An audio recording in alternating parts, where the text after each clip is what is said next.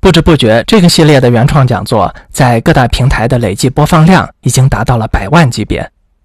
我做这个节目的初衷，就是希望轻松简洁地帮助年轻的家长们建立起合理先进的亲子教育思维方式。那么，我们来一起全面回顾我们所掌握的思路已经有些什么了。首先，我们明确了作为父母在孩子早期教育过程中的不可替代性。所以，不管是出于为了孩子好也罢，家长的义务与责任也罢，还是在与孩子的相处过程中获得更多的乐趣也罢，作为家长是有学习如何与孩子相处之道的必要的。那在明确了自己的责任之后，我们尝试着通过一个孩子学走路的例子，了解3岁看大这个俗语所说的孩子的性格形成过程是怎么回事儿。既然我们对自己作为家长的定位和主要的任务有了初步的了解，我们就该给自己一个目标了。该往什么方向去帮助我们的孩子成长呢？我们希望孩子能够养成自主思考、独立判断的能力，这叫做授人以鱼不如授人以渔。因此，一个有内控能力的宝宝是我们所希望的。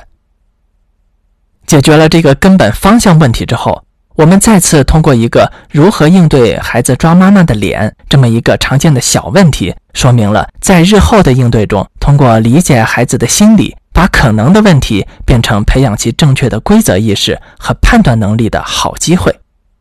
从而化危机为机遇，掌握一种举一反三的思维方法。话题虽小，却是很核心的内容。我们日常在帮助孩子成长的过程中，经常会发生拿别的孩子做比较以激励他的行为。当他做得好的时候表扬他，或是在他做得不好的时候批评他。那么在这些互动中有哪些误区，该怎么分析，以及正确的做法应该是什么，就值得我们去了解和探讨了。我们其实应该更多的利用纵向比较而非横向竞争，更多的谈行为而非个性，更多的把好的行为与愉悦的情绪联系起来等等。有时我们出于良好的目的去教育我们的孩子，但也许在实际操作过程中却遇上孩子并不如你所愿的情况。以上我们的好的想法却实践不下去，那问题出在哪里呢？在什么时候该民主协商，什么时候并不适合这样做？我们通过到底该怎么跟孩子说话和孩子错了怎么办这个系列来进行了探讨，并介绍了我们的沟通式早教3部曲的方法。这个系列是非常有实操作用的。当然，随着内控式亲子教育思维的不断发展，后来已经成为了 FCTE 内控式沟通方法的一部分，大家可以在我们的相关课程中学到。为了锻炼孩子的独立性，不少家长会主动割舍一些情感上的亲密联系，但有可能实际是陷入了一个误区。这个话题我们同样在第1集思路篇中进行了分析。咱们的目的是帮助家长们从大厚本的百科全书式的育儿指南的嘈杂中摆脱出来，简明而富有逻辑性地建立起自己的育儿思路与信心。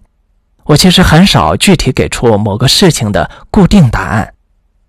也许人的成长本身是没有什么固定答案的，但懂得思维方式却可以使我们变得更加自信与从容。而当我们已经开始具备相应的基础思路了之后，从这里开始就有必要为大家提供更丰富的内容。我一直希望亲子教育不要只注重眼前的应对，而应当着眼于未来。那么基于这个思路，哪些眼下的教养方式在深入思考之后会对孩子的未来产生显著的影响呢？我们又该如何帮助已经慢慢长大的孩子，并且预防很多诸如脆弱、撒谎、学习中不愉快之类的事情呢？所以在接下来的播讲中，我会用未雨绸缪的方式帮助大家提前掌握思路，避免届时陷入头痛医头、脚痛医脚的状况。把眼下的方法和未来的发展结合在一起进行思考，给出一些有效的方法。比如，我们怎么更好地陪伴孩子进行阅读，或是怎么陪孩子玩游戏更有效果。当孩子入园了，和小朋友之间产生矛盾争抢怎么办？孩子万一开始撒谎怎么办？如何陪孩子学习大人自己也不懂的知识呢？